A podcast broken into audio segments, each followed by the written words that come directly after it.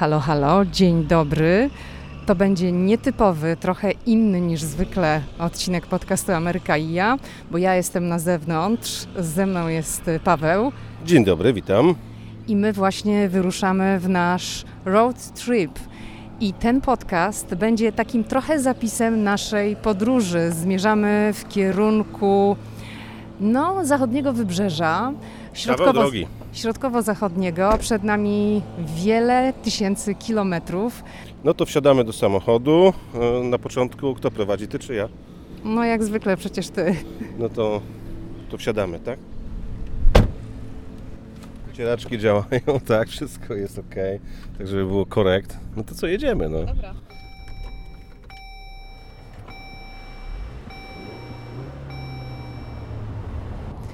No to już jesteśmy w trasie. Opuściliśmy Waszyngton. Nagrywam to jakieś 25, około 30 minut po rozpoczęciu naszej podróży. Przed nami, Paweł mi powiedział, 1639 mil, czyli to jest, mam tutaj taki przelicznik, otworzyłam sobie aplikację, 2637 kilometrów i to nie jest jeszcze cel naszej podróży, to znaczy to jest odległość do parku Mount Rushmore, który chcemy zobaczyć. Nie dojedziemy tam dzisiaj oczywiście. Chcemy pojechać potem do parku Yellowstone, ale najpierw jest Mount Rushmore na naszej mapie, w naszym planie i Plan jest taki, że teraz jesteśmy już na terenie stanu Maryland. Wkrótce wjedziemy do Pensylwanii, a później już no, będziemy zmierzać w stronę Ohio, następnie Illinois i tak dalej, do Mount Rushmore, do południowej Dakoty. Hmm, co będzie po drodze? Nie mamy planu, to jest najlepsze, że w tym roku postanowiliśmy wakacje spędzić trochę tak na wariata. W związku z tym, że ludzie planują wyjazdy, a my w takich trasach bywaliśmy już e, i czasem zarezerwowanie takiego hotelu gdzieś tam na trasie powodowało, że już nie można było za wiele zmienić. Postanowiliśmy zrobić taki road trip. Wyjeżdżamy, ogranicza nas tylko czas urlopu i tyle. Wiemy, co chcemy zobaczyć, e, o tym pewnie powiesz za chwilę, no ale my będziemy po prostu sobie gdzieś tam zmierzać. Oczywiście wczoraj spojrzałem e, na ceny hoteli różnego rodzaju, też namiotów typu tipi, takich indiańskich, e, też takie noclegi w wozach specjalnych, takich jak słuchajcie w westernie. Wszystko jest tak strasznie drogie w tym roku, bo chyba wszyscy po tym ubiegłym roku, kiedy siedzieliśmy na czterech literach, postanowili rzucić się na wyjazdy różnego rodzaju, mm, więc y, no, to będzie pewnie taki duży challenge, żeby znaleźć jakiś rozsądny i fajny nocleg, a przede wszystkim ciekawy, tak? Wczoraj widziałem na przykład gdzieś, słuchajcie, na prerii jakiś domek, y, chciałbym tam się zatrzymać. Y, jeżeli mogę jeszcze, to po drodze będziemy mijać Shanksville w Pensylwanii, może tam zrobimy krótki przystanek. To jest miejsce, gdzie spadł samolot e, w dniu 11 września, mm, więc może też po drodze będziemy sobie robić takie przystanki, żeby zobaczyć miejsca, które już kiedyś widzieliśmy, ale być może zechcemy zobaczyć jeszcze raz. Tak więc bez presji, powoli do celu. To nie jest może do końca tak, że my nie mamy planu, nie mamy noclegów, czyli nie mamy takiego planu, że za dwa dni mamy być tam, bo tam jest nocleg. Mamy całą listę rzeczy, które chcemy zobaczyć w międzyczasie podczas tego wyjazdu, natomiast nie narzucamy sobie tych ograniczeń w postaci noclegów. Shanksville widzieliśmy już parę razy. Chciałem powiedzieć a propos tego, że nie mamy planu, czy mamy plan. Jeżeli będziemy jechać i zobaczymy coś ciekawego po drodze, to tam po prostu skręcimy. O to mi chodziło, że nic nas nie ogranicza. To są po prostu takie amerykańskie wakacje. Tak, ale no, plany są. Jest Mount Rushmore, jest Yellowstone. Chcemy zobaczyć strefę 51. Do Vegas zajedziemy rzecz jasna, bo przecież Vegas to my zawsze musimy mieć po drodze. Paweł się zgłasza. Niestety, stety, mamy jeden mikrofon, także mm, to wygląda w tej chwili tak, jakby po prostu Paweł udzielał mi wywiadu. On podnosi palec do góry. Tak, sygnalizuje. Daj mi mikrofon! Halo, halo, halo! Kto ma mikrofon, ten ma władzę. Ja mam mikrofon. Jak nagrywamy wspólnie w studiu, no to każdy z nas ma osobno, a tak to ja trzymam w ręku mikrofon, jestem taka pani, która mówi do mikrofonu, a ten pan obok bardzo chce się dorwać do mikrofonu. Zaraz, zaraz. Ten, kto ma kierownicę w czasie tego wyjazdu ma władzę, bo to ja mogę gdzieś skręcić, pojechać. Także jest nie do końca z tą władzą, że ona jest tylko w twoich rękach tym razem.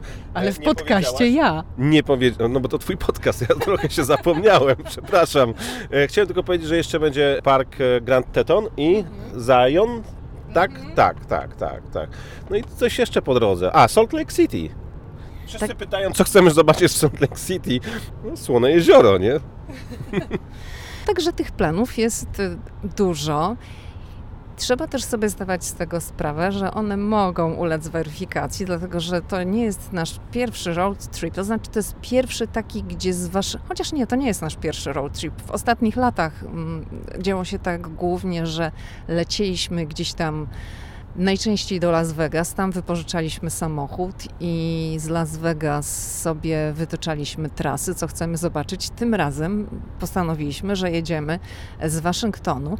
No również trochę, tak jak Paweł powiedział, Ceny są masakryczne. Mnie się wydawało, że to będzie wręcz odwrotnie, że po tym jak to się wszystko otworzy, to właściciele hoteli, gdzieś tam tych miejsc, gdzie można sobie zarezerwować nocleg, że, że będzie więcej promocji, więcej zachęt, jest odwrotnie. Również jeżeli chodzi o wypożyczanie samochodów, ceny bardzo uległy zmianie na niekorzyść, bo jak się rozpoczęła pandemia, to wiele wypożyczalni po prostu zaczęło pozbywać się samochodów, zaczęło je wyprzedawać, no bo interesu nie było.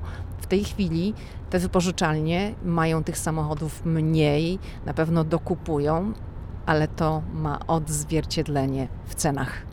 Widziałem e, cenę hotelu w okolicy e, Mount Rushmore. Hotel Super 8 to jest taki hotel, e, motel, no bardzo słaby, tak, bardzo słaby, w którym no raczej zatrzymywać się bym nie chciał, ale to w tamtej okolicy w tej chwili najtańsze miejsce i to najtańsze miejsce to jest 220 dolarów. Więc moim zdaniem taki hotel e, powinien nawet w takim atrakcyjnym miejscu kosztować może maksymalnie 80, 90, no może 100 dolarów, no ale nie tyle. Ale ja powiem tak. Liczymy, że po drodze właśnie coś się nagle urodzi, bo często tak jest, że łapaliśmy gdzieś w ostatniej chwili jakiś fajny nocleg w bardzo fajnym miejscu za przyzwoite pieniądze i ja wierzę, że teraz też tak będzie i, i nie będziemy musieli spać w takich naprawdę podłych miejscach. No ale jak trzeba będzie, to trzeba będzie. Chcesz orzecha? A daj, dobra. Po amerykańsku, nie? Znaczy tak w czasie jazdy samochodem trzeba coś wypić, zjeść. E, Mówię tutaj o jakiejś wodzie i orzechach słonych. e, Z Virginii e, takie lokalne orzechy wziąłem. No mój mąż bardzo lubi w czasie jazdy sobie coś przegryzać. To jedziemy dalej. Piękne tereny w tej chwili. E, Maryland e, na pograniczu z Pensylwanią. Możecie sobie wyobrazić już e, pagórki, drzewa. Tutaj w okolicy jeździmy na narty. Okej, Dalej. to ja jem orzeszka. I jedziemy dalej. Ile właściwie przejechaliśmy, Paweł? No, spoglądam tutaj na mm, sprzęt, no to 5 godzin nieco i przejechaliśmy 254 mile. 5 godzin w samochodzie, tak? Tak. Tak. 5 godzin w samochodzie. Mieliśmy przerwę taką około dwóch godzin wychodzi, tak? Dwie godziny, ale to też jest kwestia zatrzymania się na kawę i to wszystko się zbiera. No. No tak, ale chcę powiedzieć o naszym przystanku, dlatego że zgodnie z tym, o czym mówiliśmy wcześniej, pojechaliśmy do Shanksville w Pensylwanii, czyli do tego miejsca, gdzie 11 września 2001 roku rozbił się samolot o locie numer 93. No to jest ten, gdzie pasażerowie stoczyli na pokładzie bitwę z terrorystami, chcieli ten samolot przejąć, się nie udało i samolot rozbił się właśnie w Shanksville. Tam jest przepiękne miejsce pamięci, bardzo rozległe. To jest teren 160 hektarów. To nie była nasza pierwsza wizyta w tym miejscu. Pierwszy raz pojechaliśmy tam w 2009 roku, w zasadzie kilka tygodni po przyjeździe do Stanów, prawda?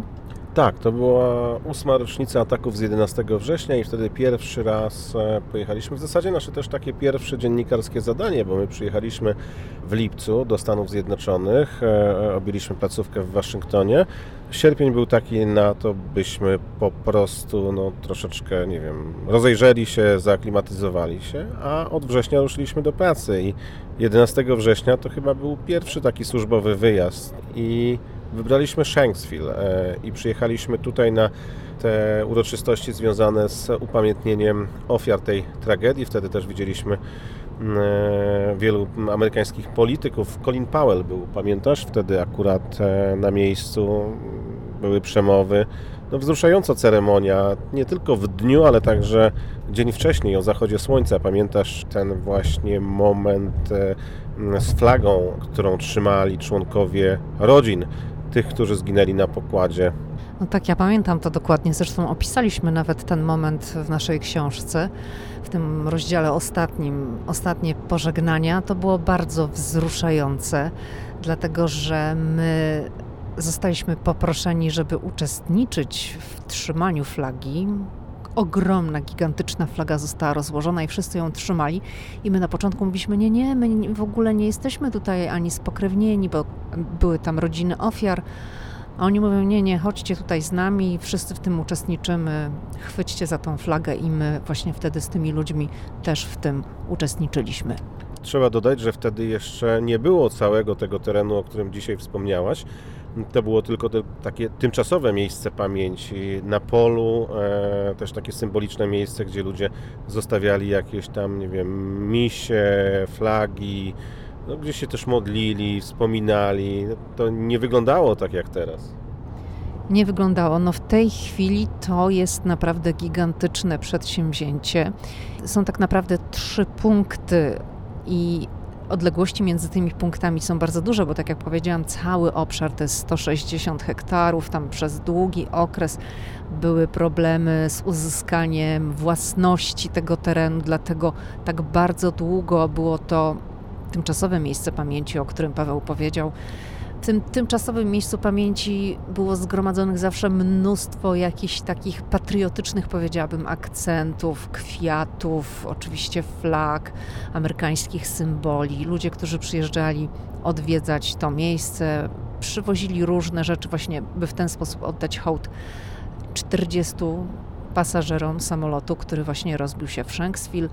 W tej chwili to miejsce, gdzie doszło do uderzenia samolotu o ziemię, no to to się nazywa crash site i oczywiście to jest ogrodzone, tam nie można podejść. Jest taki wielki głaz, który upamiętnia ofiary. Do tego głazu mogą podejść tylko rodziny. Jest ściana z nazwiskami wszystkich ofiar. No i jest jeszcze coś takiego jak wieża głosów. Wieża głosów, no to jest mm, taka konstrukcja, która składa się z 40 kurantów i te kuranty odzywają się oczywiście wtedy, kiedy wieje wiatr. Trzeba jeszcze powiedzieć, że oprócz tych elementów, o których Ty powiedziałaś, to tak naprawdę to jest jedna wielka, olbrzymia łąka pokryta e, kwiatami, które pojawiają się no, różne o różnych porach roku. Tam są nawet tablice pokazujące, jakie odmiany kwiatów e, są. Tam musi być przepięknie jesienią, bo też dookoła drzewa, a także nasadzono mnóstwo drzew, więc za kilka lat tam ta część to w zasadzie będzie taki lasek. E, więc to jest naprawdę przepięknie zrobione. Także dziś to jest dla nas taki jedyny poważny, powiedziałabym, przystanek, podczas którego mm, coś oglądamy. To nie jest dla nas pierwszy raz, tak jak mówiliśmy, ale w tej chwili to już jest tak skończone, wydaje mi się, tak na 100% jest skończone. Za każdym razem, kiedy byliśmy tam wcześniej, jeszcze jakiegoś elementu gdzieś tam brakowało. Ale oprócz tego, że dla nas to jest ten kolejny raz, no to trzeba jasno powiedzieć sobie, że byliśmy z naszym ośmioletnim synem, któremu chcieliśmy pokazać e, miejsce, gdzie to się wydarzyło i zawsze nasuwać takie pytanie, kiedy jest ten odpowiedni moment, kiedy dziecku wytłumaczyć, e, co się wydarzyło 11 września, co się wydarzyło tam, nie wiem, kiedy indziej. E, no bo to taka no, smutna historia i i akurat skoro przejeżdżaliśmy, to no, wyszło na to, że to jest akurat ten dzień, kiedy nasz syn no, zobaczył miejsce akurat pamięci Shanksville, bo w strefie zero był dawno temu, ale myślę, że nie rozumiał tego, co się tam wydarzyło. Przy Pentagonie też był. E, ty mu jakiś czas temu opowiedziałaś o 11 września, no a dzisiaj poznał właśnie miejsce, zobaczył.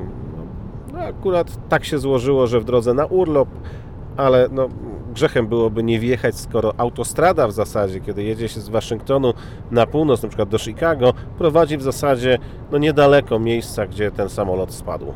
Ja jakiś czas temu zaczęłam opowiadać naszemu synowi, ma w tej chwili 8 lat, o 11 września, ale skupiłam się głównie na Nowym Jorku, bo był jakiś powód, żeby o tym mówić. Nie pamiętam dokładnie, gdzieś jakoś to wyszło z rozmowy i, i wtedy mu powiedziałam o Nowym Jorku i atakach z 11 września, także dzisiaj można było do tego nawiązać i opowiedzieć mu tak naprawdę o wszystkich trzech miejscach, żeby sobie mógł to połączyć. Jeszcze warto zaznaczyć, że e, oprócz o tych elementach, które Ty powiedziałaś, to jedna rzecz, która taka uderza w tym miejscu dla turystów takim, gdzie jest na przykład możliwość posłuchania jakichś ostatnich rozmów pasażerów, no bo oni się kontaktowali, kiedy no, podjęli próbę odebrania maszyny z rąk e, terrorystów. Wtedy takie były możliwości, oni z pokładu zdaje się dzwonili. Dzwonili z pokładu, były jeszcze jakieś tam telefony, inne systemy. No to proszę sobie wyobrazić, to były inny czas, inne możliwości. I te głosy się nagrały i tam w tym centrum można posłuchać, e, jak ci ludzie się żegnają, te właśnie nagrania na skrzynki to jest niesamowite. Nagrania wieży, kiedy nagle ktoś tam pada, hasło, że maszyna jednak zniknęła z radarów. To wszystko jest takie dramatyczne. A obok tego jest sklep. To, to, to, to uderza najbardziej.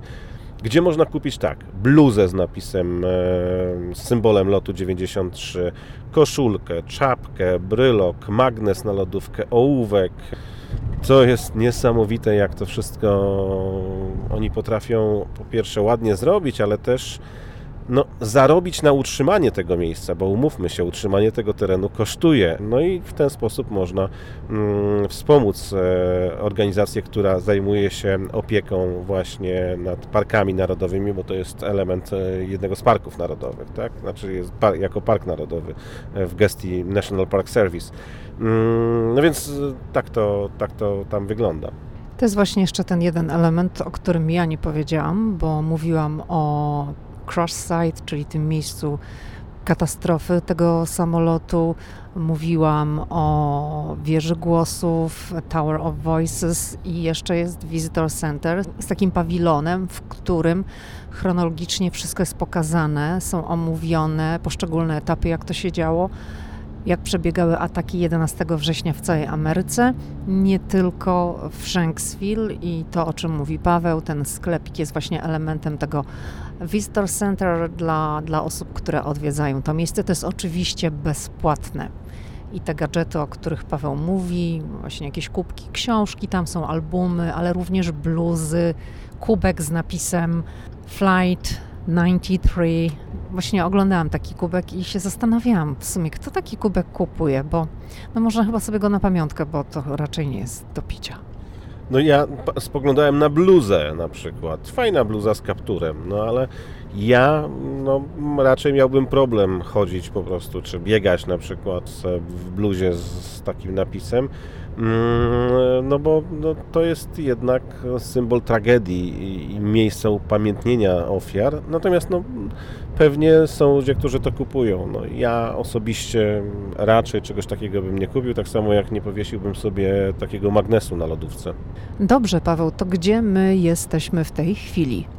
Zbliżamy się do Pittsburgha w Pensylwanii. Swoją drogą z Pittsburghem mam takie wspomnienie. Byłem tutaj na rozpoczęciu kampanii wyborczej Joe Bidena, kiedy w 2019 roku rozpoczynał kampanię wyborczą. I zrobiłeś sobie wtedy zdjęcie z Jill Biden. Tak, e, po tym spotkaniu w siedzibie związków zawodowych zrobiłem sobie zdjęcie z Jill Biden. Ona podeszła do dziennikarzy i do ludzi wyszła, którzy stali na zewnątrz i wtedy miałem taką możliwość. Nawet tam wymieniliśmy dwa zdania. Tak, właśnie Pittsburgh mi się teraz kojarzy z wiecem wyborczym rozpoczynającym. Swoją drogą, zobaczcie, to była wiosna 2019 roku, a wybory były jesienią 2020 roku. Ile czasu zajęła kampania wyborcza Bidenowi, wtedy kiedy on zaczynał kampanię, no to tego dnia właśnie już Donald Trump tweetował, że Sleepy Joe, czyli śpiący Joe, rozpoczyna kampanię wyborczą i od wtedy zaczęła się ta cała historia ze śpiącym Joe. No a śpiący Joe ostatecznie pokonał e, Donalda Trumpa. Więc Pittsburgh zaraz zostawimy po prawej stronie. My będziemy jechać w stronę Ohio i dalej w stronę stanu Illinois. Będziemy odbijać już na zachód e, w kierunku no, gdzieś Dakoty Południowej, no ale to już później. Jeszcze sporo czasu zostało do miejsca, do którego chcemy dotrzeć tak naprawdę, gdzie mamy rozpocząć przygodę. A w związku z tym, że to jest taki podcast z drogi, to może ja w ogóle powiem, co my widzimy po drodze w tej chwili, bo no często tak się zdarza, że ktoś mówi: O, ale fajnie, taki road trip, zwiedzasz sobie Stany. No, bardzo często to niestety po drodze nie jest jakoś super fajnie. W tej chwili ta droga jest dosyć monotonna. Ten krajobraz się jakoś na razie specjalnie nie zmienia. Wygląda to po prostu w ten sposób, że po obu stronach autostrady są drzewa i tyle. To jest to, co widzimy. Bo najciekawsze będzie po tamtej stronie Stanów Zjednoczonych, gdzieś tam środkowe Stany, zachodnia część Stanów. No, a na kolorowe skałki jeszcze musisz poczekać. Na razie patrz na zielone drzewka. Dobrze, to ja będę patrzyła i się wyłączam.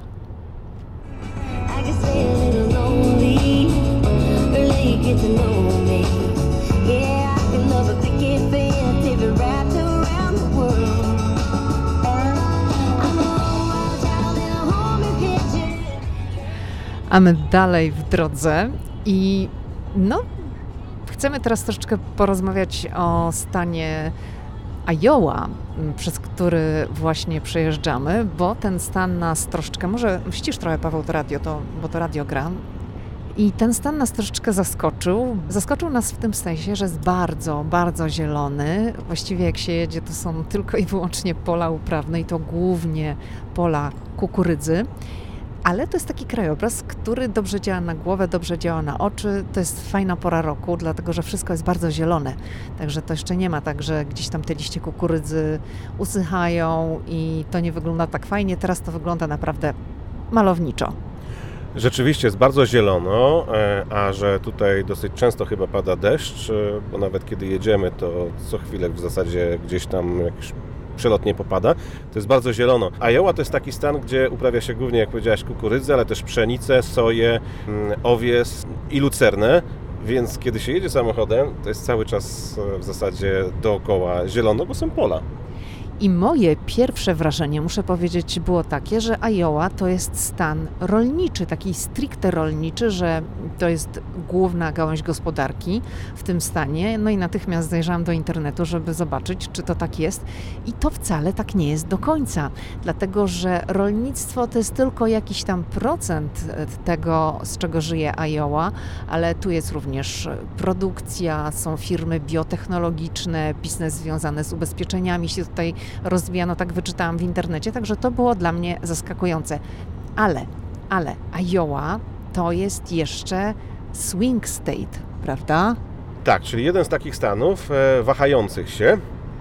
Bardzo ważne to jest e, w czasie kampanii wyborczej i przy okazji wyborów, bo to są właśnie, to jest jeden z takich stanów, gdzie kandydaci przyjeżdżają najczęściej i krzyczą Hello Iowa i tam namawiają, bo Wahający się stan to jest taki, który raz przy okazji wyborów głosuje na przykład na kandydata Partii Republikańskiej, a raz na kandydata Partii Demokratycznej i nigdy do końca tak naprawdę nikt nie wie, jak zachowają się wyborcy. Czy pójdą w stronę tego kandydata, czy pójdą w stronę drugiego kandydata. I jest kilka takich stanów w USA, mm, gdzie zawsze ta walka jest bardziej zacięta. Popatrzcie, kiedy jest kampania wyborcza, że niektórych stanów to nawet kandydaci nie odwiedzają, ale Iowa jest zawsze na liście. I takim stanem jest również Ohio. Przez ten stan przyjeżdżaliśmy wcześniej. Ten stan jest malutki w sumie, tak jak się popatrzy na mapę Stanów Zjednoczonych i porówna się do tych gigantycznych stanów, takich stanów jak Kalifornia. No, Kalifornia mi od razu przychodzi na myśl, bo ona jest taka wielka. To Ohio no, to jest taki punkcik wręcz.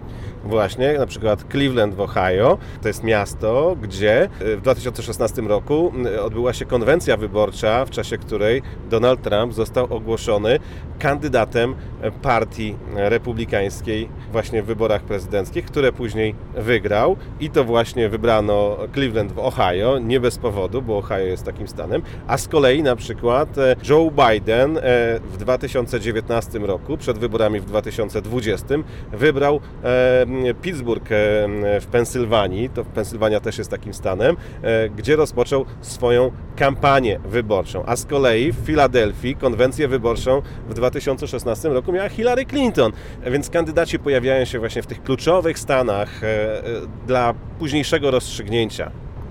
No ja pamiętam dokładnie naszą podróż do Cleveland w 2016 roku, właśnie na tę konwencję, kiedy Donald Trump przyjmował nominacje z rąk partii republikańskiej i od razu mi się przypomina ten nieszczęsny motel, w którym spaliśmy. No ceny były wtedy, słuchajcie, za noclegi tak masakryczne. Zresztą my próbowaliśmy zarezerwować nocleg sobie przy okazji właśnie tej konwencji z dużym wyprzedzeniem. Nie byliśmy przede wszystkim w stanie go zarezerwować i pojechaliśmy bez noclegu chyba, tak? Gdzieś w ostatniej chwili, czy, czy przed samym wyjazdem? Mieliśmy, mieliśmy zarezerwowane i to jakieś takie 40-45 mil od samego centrum miasta, gdzie odbywała się mm, konwencja. Jak ogłaszają miasto, w którym odbędzie się konwencja, to w zasadzie od razu wiadomo, że te ceny szybują i to za najgorsze hotele. My byliśmy w America Best Value Inn, chyba to się tak nazywało. Strasznie brudne. Ja pamiętam, pojechał z nami syn i wiecie jak to dziecko. On chwilę pobiegał e, po podłodze na boso i nogi miał czarne jak smoła, dosłownie, więc taki był to. No ale tak to jest. Kiedy dzieje się coś wielkiego w Stanach Zjednoczonych, to zawsze tak jest. Przy okazji pamiętasz ostatniego startu wahadłowca na Cape Canaveral, co się działo? Nie było w ogóle miejsc w hotelach i to nie to, że człowiek już tam patrzy, żeby, nie wiem, było taniej, drożej. Po prostu brakuje czasem jest jakieś duże wydarzenie.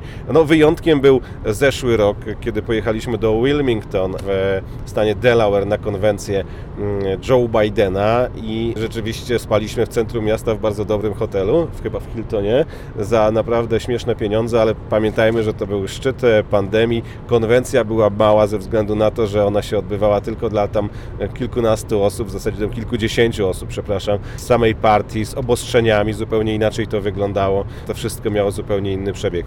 No ale ten czas e, tego takiego cenowego Eldorado, jeżeli chodzi o ceny noclegów, to już się skończył.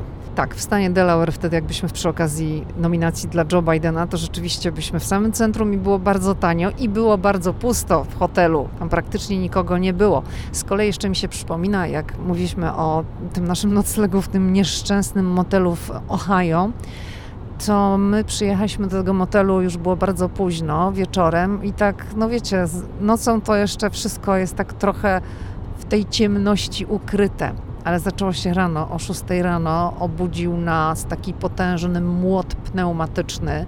Po prostu pruli tam beton, chodnik, wszystko co się dało, bo okazało się, że oni budowali tam jakiś fast food. McDonalda budowali. No właśnie, to dobrze mówię, że budowali jakiś fast food. W ogóle nie dało się tam żyć. Zmienili nam pokój, bo to był taki obiekt składający się z iluś rzędów takich jak baraki to wyglądało. Dokładnie tak. Poszliśmy gdzieś tam na sam koniec, powiedzmy, że tam było ciszej, ale jeżeli chodzi o to, w jaki sposób to wyglądało, to naprawdę było fatalnie. Ale przypomina mi się jeszcze jedna historia. Ten, który zmieniał nam pokój, nie napisał, pewnie tam nie zapisał w komputerze tych zmian. I słuchajcie, godzina trzecia w nocy, czy tam druga w nocy, my już śpimy i nagle drzwi się otwierają, patrzymy, a tam się ładuje jakiś facet z babką, z walizkami, zapala światło, a my na łóżkach. Wyobrażacie sobie, że taki bałagan mieli, że nie, nie zapisali, że dali ten pokój komuś innemu. My byliśmy zdziwieni, ale oni jeszcze bardziej. Ale wiecie, na początku to się trochę wystraszyliśmy, bo to był taki motel w takim miejscu, jak to się mówi, in the middle of nowhere, tak, tam bu zaczynali budować ten fast food, ale jest środek nocy, ty jesteś w łóżku, śpisz i ktoś ci się ładuje do pokoju, tak, no to można się wystraszyć i my się wtedy trochę wystraszyliśmy, nie będziemy ukrywać, no ale na szczęście to szybko się udało wyjaśnić, dlaczego ci ludzie próbowali wejść nam do pokoju. Także takie mamy wspomnienia ze stanem Ohio. 2016 roku, no a teraz przemierzamy w 2021 znowu ten stan.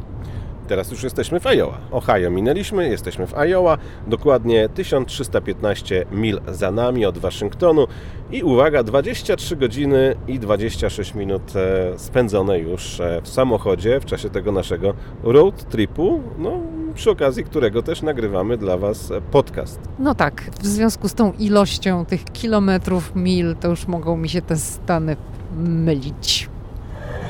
Sydney Peterson, you're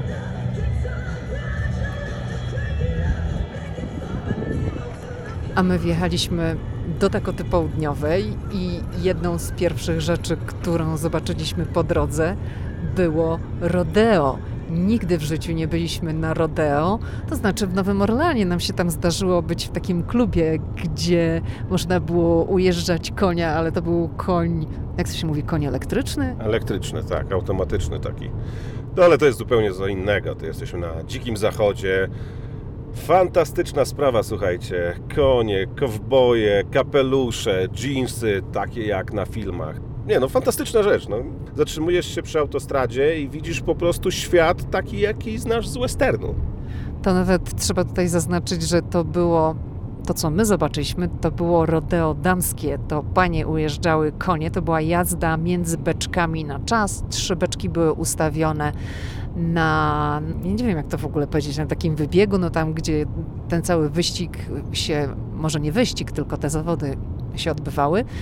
I te panie właśnie wsiadały na konie, oczywiście każda w jeansach, w kowbojskim kapeluszu, w koszuli kraciastej.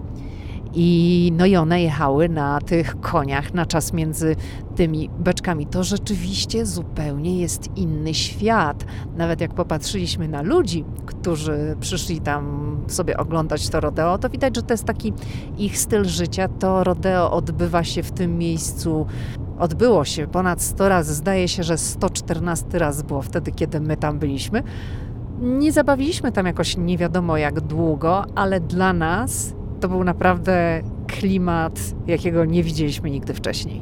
Fantastyczna sprawa. Jeżeli będziecie podróżować przez Stany Zjednoczone i zobaczycie takie miejsce, koniecznie musicie się zatrzymać. A my musieliśmy się ewakuować, bo zobaczyliśmy na horyzoncie chmury, które później przyniosły nam kolejne przygody.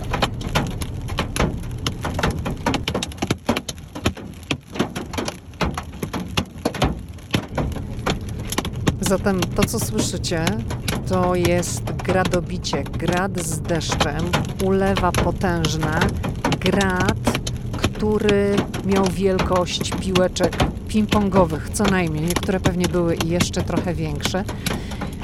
Nigdy czegoś takiego wcześniej nie przeżyliśmy. Mieliśmy to szczęście, że jadąc przed nami pojawił się most, wiadukt, nie wiem dokładnie co to było, i zdecydowaliśmy, że zatrzymujemy się pod tym mostem, po prostu, żeby się schronić. Nie tylko my, znaczy my byliśmy w tej grupie tych szczęśliwców, tych samochodów, które zmieściły się, żeby tam stanąć, i przeczekaliśmy ten czas, kiedy naprawdę ta aura tutaj szalała.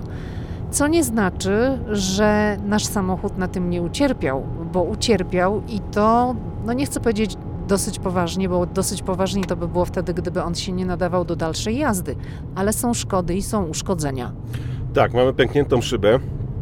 Mamy e, karoserię do no, kilkadziesiąt wgnieceń. E, zanim wjechaliśmy pod ten wiadukt, pod ten most, o którym powiedziała Lidia, e, no to już mieliśmy mnóstwo szkód w samochodzie, bo to wiecie, to idzie w tysiące. Szyba, karoseria to są uszkodzenia, maska, dach, bok, więc to jest naprawdę sporo tych wszystkich szkód. Eee, ale widzieliśmy samochody, które miały oberwane lusterka, gdzie szyby to były wszystkie powybijane. Później, kiedy ruszyliśmy, widzieliśmy ludzi na poboczach leżących, którym inni już pomagali. Tam nie było szyb w samochodach, te, szyby wpadły kompletnie do środka. Ja relacjonowałem huragany, więc trochę takich ekstremalnych przygód pogodowych już w życiu mam za sobą, ale czegoś takiego to e, przyznam szczerze nie widziałem. E, no, wszystkie samochody, które nie zmieściły się pod wiaduktem na tym odcinku drogi e, są no, mocno uszkodzone. E, no, niektóre nadają się oczywiście do jazdy, ale, ale to są szkody idące w tysiące dolarów. No i oczywiście natychmiast nasuwa się pytanie, no i co, no i co? No to, że Paweł musiał zadzwonić do firmy ubezpieczeniowej. Mamy ubezpieczenie i nasze ubezpieczenie pokrywa również tego typu szkody, ale jak wiadomo, to zawsze wiąże się z tym, że trzeba będzie wrócić do Waszyngtonu, że trzeba będzie jechać, odstawić ten samochód, będą to robić, cała papierologia. Każdy, kto ma auto i ma jakąkolwiek szkodę, wie, że to jest dodatkowa robota. I tutaj do Was wiadomość. Jeżeli wypożyczacie samochód w Stanach Zjednoczonych, nie żałujcie na ubezpieczenie, dlatego że choćby taka przygoda, a my spotkaliśmy się z takim gradowiciem pierwszy raz, ale kiedy byliśmy kilka lat temu na podobnym road tripie, e, to w jednym z parków narodowych e, również zastała nas ulewa i kiedy wyjeżdżaliśmy z tego parku, to wszystkie potoki to się zamieniły w rwące no, potoki takie naprawdę, które niosły ze sobą olbrzymie kamienie i było naprawdę bardzo niebezpiecznie. I wtedy też było blisko, żeby na nas poleciały mm, skały. Więc to jest rzecz, o której też musicie pamiętać, żeby nie żałować pieniędzy na e, ubezpieczenie.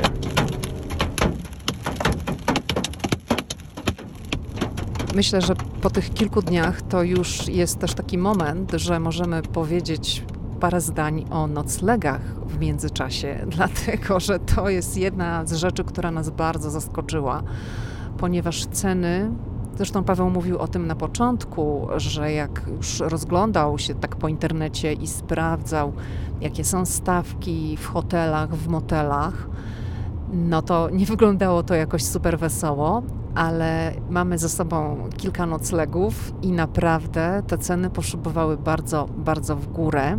I to jest y, dla mnie zaskakujące. No wiadomo, że w sezonie turystycznym zawsze te ceny są wyższe.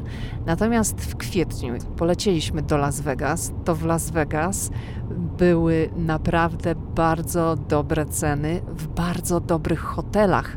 Za gdzieś 100 dolarów można było wynająć e, pokój w hotelu takim, gdzie normalnie ta stawka to jest w granicach kilkuset dolarów. W tej chwili 200-300 dolarów trzeba zapłacić za nocleg blisko atrakcji turystycznych, za nocleg który naprawdę nie jest żadnym wypasem, który jest, powiedziałabym, no bardzo skromny.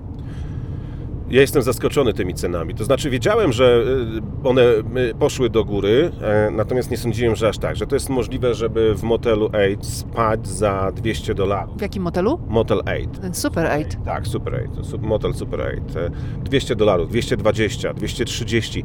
To jest naprawdę podła dziura e, w wielu przypadkach, bo oczywiście te motele też w różnym miejscu wyglądają inaczej. Kiedyś spaliśmy w motelu takim bardzo dobrym, ale w wielu miejscach to są podłe dziury. Nazwę to w ten sposób, e, bo to tak wygląda. Mm, co więcej, wiele z tych moteli e, oszczędza na turystach w pewien sposób, bo śniadania, które są, no one nigdy nie są w motelach przy autostradzie jakieś tam wypasione. E, natomiast teraz, e, kiedy mm, człowiek się melduje w hotelu, otrzymuje informację, że jest ograniczone śniadanie w związku z tym, co się dzieje. Tak? A przy czym ludzie w hotelu bez masek, bez niczego, w zasadzie już jakby tutaj nawet czujemy się na niektórych obszarach, jakby wszyscy zapomnieli o epidemii, jakby w ogóle nie było kiedykolwiek epidemii. A, ale jednocześnie mówią tobie, ze względu na epidemię, śniadanie jest ograniczone i zamiast tam, nie wiem, jajek e, smażony, jakieś kiełbasy, które są powszechne w tego typu motelach przy drodze. Jest tylko, nie wiem, e, banan, jogurt i jakaś muffinka. Po prostu idą po kosztach kompletnie przy cenach zawyżonych, tak? E, I ja sprawdzałem e, ceny, bo my zmierzamy do Yellowstone. W niektórych miejscowościach na obrzeżach parku Yellowstone nie ma miejsc, a tam, gdzie są, to hotele, na przykład domek w lesie 230 dolarów, tak? To jest domek taki, wiecie, i to jeszcze te domki przypominają te czasem z czasów komunistycznych troszeczkę w Polsce gdzieś tam nad morzem, więc to nie jest jakiś wysoki standard. To jest takie minimum powiedziałbym i e, tak to wygląda. 200, 230, 240 dolarów, a motel 270. To jest taki trochę minus tego naszego road tripu, ceny za noclegi, no ale byliśmy trochę przygotowani na to, że tak będzie, bo no tak jak mówiłam, Paweł robił research. Ja chciałbym jeszcze powiedzieć jedną rzecz teraz. Gdybyśmy na przykład z Waszyngtonu polecieli samolotem, to dla naszej trójki e, ceny biletów to jest 1500 dolarów, tak? 1500 dolarów. Wynajęcie samochodu, już też o tym mówiliśmy w tym roku, one są dużo wyższe, nie kilkanaście dolarów za dobę, a 100, więc na ten czas, kiedy my tutaj jesteśmy, musielibyśmy spokojnie drugie półtora tysiąca dolarów e, wynajęcie samochodu, więc już mamy 3000 dolarów za same, e, za sam lot, na przykład gdzieś tam w okolice Las Vegas e, i wynajęcie samochodu 3000 i teraz hotele. Te hotele przy tych cenach to myślę, że spokojnie około 2000, czyli taki road trip może kosztować 5000 dolarów, a jeszcze trzeba coś zjeść, coś trzeba wypić, więc w tym roku podróżowanie w Stanach Zjednoczonych jest naprawdę drogie. Ktoś pewnie powie, ok, gdzieś tam na pewno można znaleźć coś tańszego. Można, na przykład domek za 65 dolarów, 50, 60, 70 mil od jakiejś atrakcji, e, bez łazienki w pokoju, bez klimatyzacji. No można jakoś tam bardziej po kosztach, ale takie minimum to słuchajcie, w tej chwili lot z Waszyngtonu i tutaj zwiedzanie okolicy to jest 5000 dolarów. Nie policzyłem benzyny, tak? E, którą też trzeba zatankować. Drogo w tym roku, drogo, naprawdę drogo. No to ponarzekaliśmy sobie troszeczkę, ale koniec z tą ścianą żalu. Teraz powiemy o Mount Rushmore, bo jesteśmy tym miejscem oczarowani. Mount Rushmore, czyli rzeźba, tak powiem, z głowami czterech prezydentów Stanów Zjednoczonych: George'a Washingtona, Thomasa Jeffersona, Abrahama Lincolna i Theodora Roosevelta, upamiętniająca właśnie tych czterech prezydentów w Dakocie Południowej, pięknie położona na wzgórzach. I dla kogoś, kto nigdy nie był w tym miejscu, kto powiedzmy tylko zna ten widok gdzieś tam z pocztówki, to jak sobie tam przyjdzie i zobaczy, jak to wygląda na miejscu, to jest takie bardzo duże zaskoczenie, dlatego że. Czemu ty się zatrzymujesz? Mm, bo zobaczyłem ciekawy punkt widokowy i chcę zrobić zdjęcie. To jest tak zawsze z moim mężem. Bo tak jedziemy, ja opowiadam, on się zatrzymuje, w ogóle nie wiem o co, nie wiadomo o co chodzi. Ach, później chcesz pokazać zdjęcia, ja też chcę, więc ty teraz będziesz mówić, a ja wyjdę i zrobię naprawdę fantastyczną fotografię, bo zobaczyłem za oknem piękny widok. To może ja będę mówiła, będę patrzyła, a Paweł będzie robił zdjęcia. W każdym w każdym razie, ale będzie zaraz mi tutaj wyło, tak? Nie, zostawiam kluczyki. Okej. Okay. W każdym razie, wracając do Mount Rushmore, to zaskoczeniem jest to, dla osoby, która nigdy tam nie była, ja tam nie byłam nigdy, natomiast troszeczkę mm, robiłam sobie taki research w internecie, oglądałam różne filmy, także w jakiś sposób byłam trochę przygotowana, jak to wygląda, tak nie tylko z pocztówki, tylko dookoła. I to jest naprawdę wielkie przedsięwzięcie turystyczne. Wspaniale to jest zorganizowane, ta cała infrastruktura, wielopoziomowy parking, na którym można zostawić samochód i całe dojście do takiego miejsca, nazwijmy to punktu widokowego, z którego ogląda się cztery głowy prezydentów, to jest to zrobione fantastycznie. Już do tego miejsca, do tego punktu widokowego prowadzi taka aleja. Po jednej i po drugiej stronie są flagi ze wszystkich amerykańskich stanów. My zwiedzaliśmy Mount Rushmore przez dwa dni. Przyjechaliśmy tam najpierw wieczorem, ponieważ wieczorem jest tam no taka nie chcę powiedzieć ceremonia, ale takie widowisko podświetlenia. O, Paweł wrócił, już zrobił zdjęcia. Aha, bo ja tak od razu powiem, że wiele relacji z tego naszego road tripu i miejsc, które oglądaliśmy, to jest oczywiście zapisane na Instagramie. Te kółeczka, relacje, także można sobie zobaczyć. A to tak na marginesie. Aha, to jeszcze wrócę do tego, o czym mówiłam, czyli oglądaliśmy tą ceremonię podświetlenia głów amerykańskich prezydentów wieczorem. To jest oczywiście poprzedzone filmem, taką krótką lekcją historii i wróciliśmy do Mount Rushmore następnego dnia, żeby zobaczyć wszystko w świetle dziennym. Byliśmy tam w piątek, było mnóstwo ludzi, bardzo dużo ludzi, było bardzo gorąco, ale ta organizacja na miejscu, ta infrastruktura, to w jaki sposób to jest przygotowane, no to tylko można klaskać. Naprawdę. Uważam, że to jest pierwsza klasa. Świetnie to jest zrobione. Dobrze, Paweł, co ty tam robiłeś? Preria. preria. No, robiłem zdjęcie, taka, wiecie, oglądaliście Domek na prerii? To to było mniej więcej tak jak w tym filmie Domek na prerii. E, piękny widok preriowy. No i chciałem zrobić zdjęcia. Aha, jeszcze jedna rzecz, bo mieliśmy początkowo taki plan, nawiązując do tych cen noclegów, że zostaniemy w tym hotelu, w którym zatrzymaliśmy się w okolicach Mount Rushmore na jeszcze jedną noc. Pierwsza noc to była z czwartku na piątek i chcieliśmy zostać drugą noc z piątku na sobotę, ale cena zmieniła się tak, że no, nie zostaliśmy. Nie, nie zostaliśmy dlatego, że no, te ceny, mm, tak jak powiedziałem, poszły bardzo, bardzo do góry i musieliśmy jechać dalej, ale nie żałuję tego. Jedziemy dalej, oglądamy kolejne fantastyczne miejsca. Znaczy następnego dnia cena była wyższa o dodatkowe 150 dolarów. No właśnie. A Paweł znowu się zatrzymał. Idę robić kolejne zdjęcia prerii. Okej. Okay. Kolejnym naszym przystankiem po Mount Rushmore był Crazy Horse Memorial, czyli, no tak to się mówi, że to jest pomnik szalonego konia. To nie jest daleko od Mount Rushmore. Ile, Paweł, tam jechaliśmy? Jakieś 25 minut. E, to nie jest daleko, tak jak powiedziałeś, to jest bardzo blisko. Fajną, widokową drogą. I no tam w skałach jest, chciałam powiedzieć wykuty, ale to nie jest prawda, bo te prace ciągle trwają. To jest pomnik, który upamiętnia wodza, właśnie szalonego konia. Ten pomnik, pracę nad tym gigantycznym przedsięwzięciem, bo jeżeli ono zostanie ukończone, to będzie największy tego typu pomnik na świecie, wykuty w skałach. One się rozpoczęły w 1948 roku. To jest pasmo górskie Black Hills i no to jest troszeczkę już inna infrastruktura, inne przedsięwzięcie niż Mount Rushmore. Wiąże się to również ze sprawami, kwestiami właścicielskimi, bo Mount Rushmore to jest teren Parku Narodowego, natomiast Crazy Horse Memorial to jest totalnie prywatne przedsięwzięcie.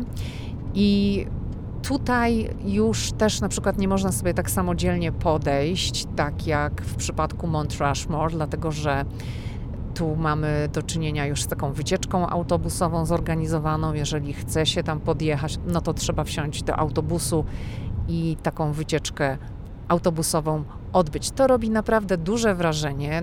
Z tej wycieczki dowiedzieliśmy się, że bo mamy tutaj polskie wątki, tak? Zaczął to wszystko robić człowiek, który nazywał się Korczak Ziółkowski.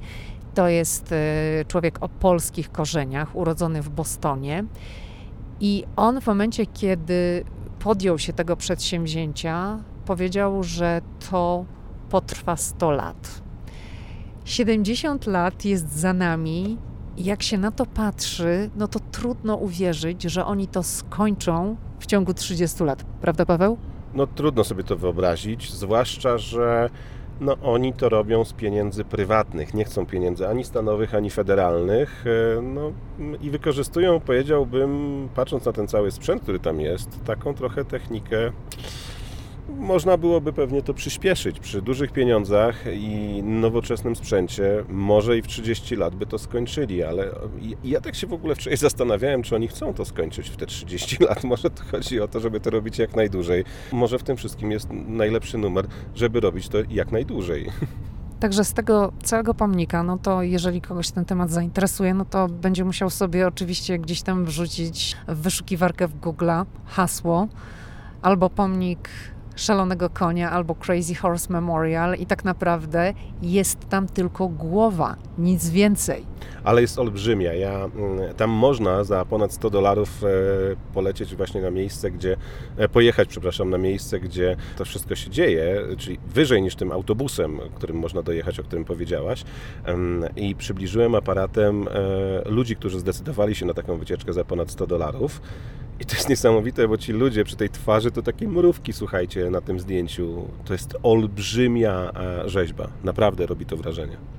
Na miejscu jest oczywiście też taki pawilon, który dokumentuje, jak to wszystko powstawało, także na zdjęciach można sobie zobaczyć, jak ten fragment góry, te skały wyglądały w 1948 roku, kiedy Ziłkowski przystąpił do działania, do planowania i obok jest taki model, rzecz jasna w mniejszej skali, Paweł znowu się zatrzymał, jest model w mniejszej skali, jak to ma wyglądać w przyszłości.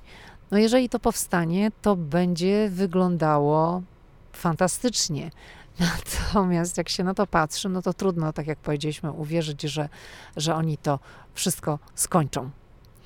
I to na pewno jest kwestia pieniędzy, bo to było takie życzenie Ziółkowskiego, żeby nie brać żadnych środków finansowych od rządu, od stanu, żeby to robić za pośrednictwem i z wykorzystaniem funduszy prywatnych. Na pewno, gdyby w grę zaczęły wchodzić środki publiczne, to by to szło szybciej.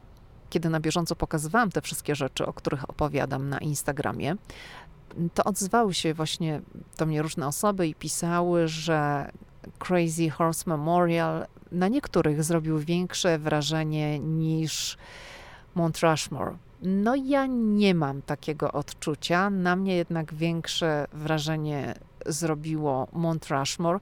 Może właśnie dlatego, że to jest projekt ukończony. To zależy, jak się na to wszystko patrzy, bo jeżeli poczyta się historię Crazy Horse Memorial, i w jaki sposób ten projekt powstaje, jak się rozwija, a jak się poczyta historię Mount Rushmore, zresztą to zupełnie inne idee stoją za tymi projektami. No to jak jest się na miejscu, to ja, mówię z mojej własnej perspektywy, na mnie większe wrażenie zrobił Mount Rushmore. No właśnie Paweł wrócił. Zmęczony był kawałek biegły. Słyszałaś ten strzał? Te strzały? Nie, nic nie słyszałam. Właśnie strzelałem z karabinu. Jak? Gdzie? Panowie mają tam namiot, dobrze się bawią. Zapytałem, czy mogę zrobić zdjęcie, bo to tam ładna okolica. I strzelali sobie. I nie chciałem być niegrzeczny, odmawiając. Mają puszki i zostaje amunicji. Strzelają sobie. No to jest element kultury tego kraju. Oni cenią sobie dostęp do broni i strzelałem do puszki. Nawet Ale trafiłeś? Tak, trafiłem. Podziękowałem życzyli mi dobrego dnia. Dobrze się chłopaki bawią. Przyjechali na kemping, no. Namioty, samochody i strzelają. A ja opowiadałam o Crazy Horse Memorial i powiedziałam, że na mnie tak naprawdę większe wrażenie zrobiło Mount Rushmore. No właśnie, to jest ciekawa historia, dlatego że kiedy mm, publikowaliśmy w naszych mediach społecznościowych e, zdjęcia z Mount Rushmore, ludzie pisali, niekoniecznie jedźcie zobaczyć szalonego konia, e, bo to dopiero robi ogromne wrażenie. No, no robi, ale jednak dla mnie Mount Rushmore, hmm, być może w związku z tym, że to jest no, kwestia historii, e, szalony koń jest fajny, okej, okay, ale ja jednak pozostanę przy wersji, że Mount Rushmore dla mnie było fajniejsze. No to zgadzamy się. Także teraz wyruszamy w stronę Wyoming. Naszym celem jest park Yellowstone i uznaliśmy, że zakończymy pierwszą część podcastu w tym momencie, bo będą dwie. I w kolejny wtorek zaprezentujemy drugą część z naszej podróży. Przecinamy ją na pół i jedziemy do Wyoming. Co tam będzie w tym Wyoming? No przede wszystkim park Yellowstone, piękny park narodowy, chyba najbardziej znany ze wszystkich amerykańskich parków narodowych. Piękne widoki, bo Wyoming to taki stan, gdzie te widoki naprawdę zapierają dech w piersiach. Będzie naprawdę o czym opowiadać. To jest nasza druga podróż do Yellowstone. Pierwszą odbyliśmy kilka lat temu, ale wtedy odbyliśmy ją sami, bez naszego syna, przy okazji tego wyjazdu chcemy również pokazać Yellowstone dziecku. Wiemy, czego się spodziewać. Byliśmy pod ogromnym i nadal jesteśmy pod ogromnym wrażeniem Yellowstone, i stąd nasz pomysł, żeby zobaczyć to wszystko raz jeszcze i będziemy o tym opowiadać w kolejnym odcinku, w drugiej części, podczas której relacjonujemy wyprawę. To tyle na dziś. Do usłyszenia w kolejny wtorek. Kłaniam się nisko, do usłyszenia, trzymajcie się.